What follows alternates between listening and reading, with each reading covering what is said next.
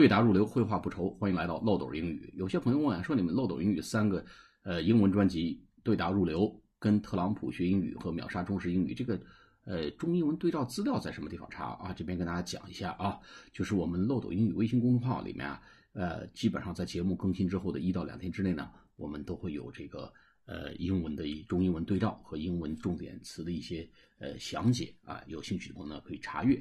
另外一个呢，我们这个中文专辑，唯一的一个中文专辑，面试、改写人生、职场、弯道超车，呃，相关的更多的一个题库和自测啊，免费的一些测试呢，大家可以在面试力微信公众号里面呢去搜索啊，去提升自己的面试力，让自己在面试时候呢有超水平和超实力的爆发力。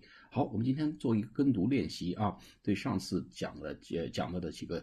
关于价格的说法，第一个叫 I can't afford it，afford 就是能不能花得起、付得起的意思。I don't have enough money to buy it，就是我没有足够的钱来买这个东西，叫 I can't afford it，A F F O R D，I can't afford it，I can't afford it，I can't afford it，这个是我花不起这个钱啊。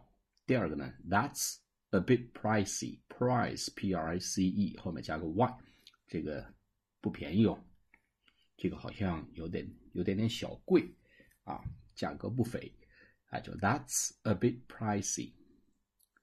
That's a bit pricey. That's a bit pricey. 第三个呢叫 That's quite reasonable，这个价钱还是蛮公道的，价钱不错啊，It's a good price，就这个意思啊。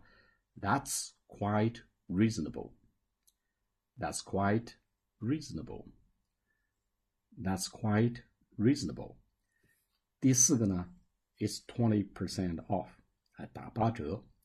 It's twenty percent off.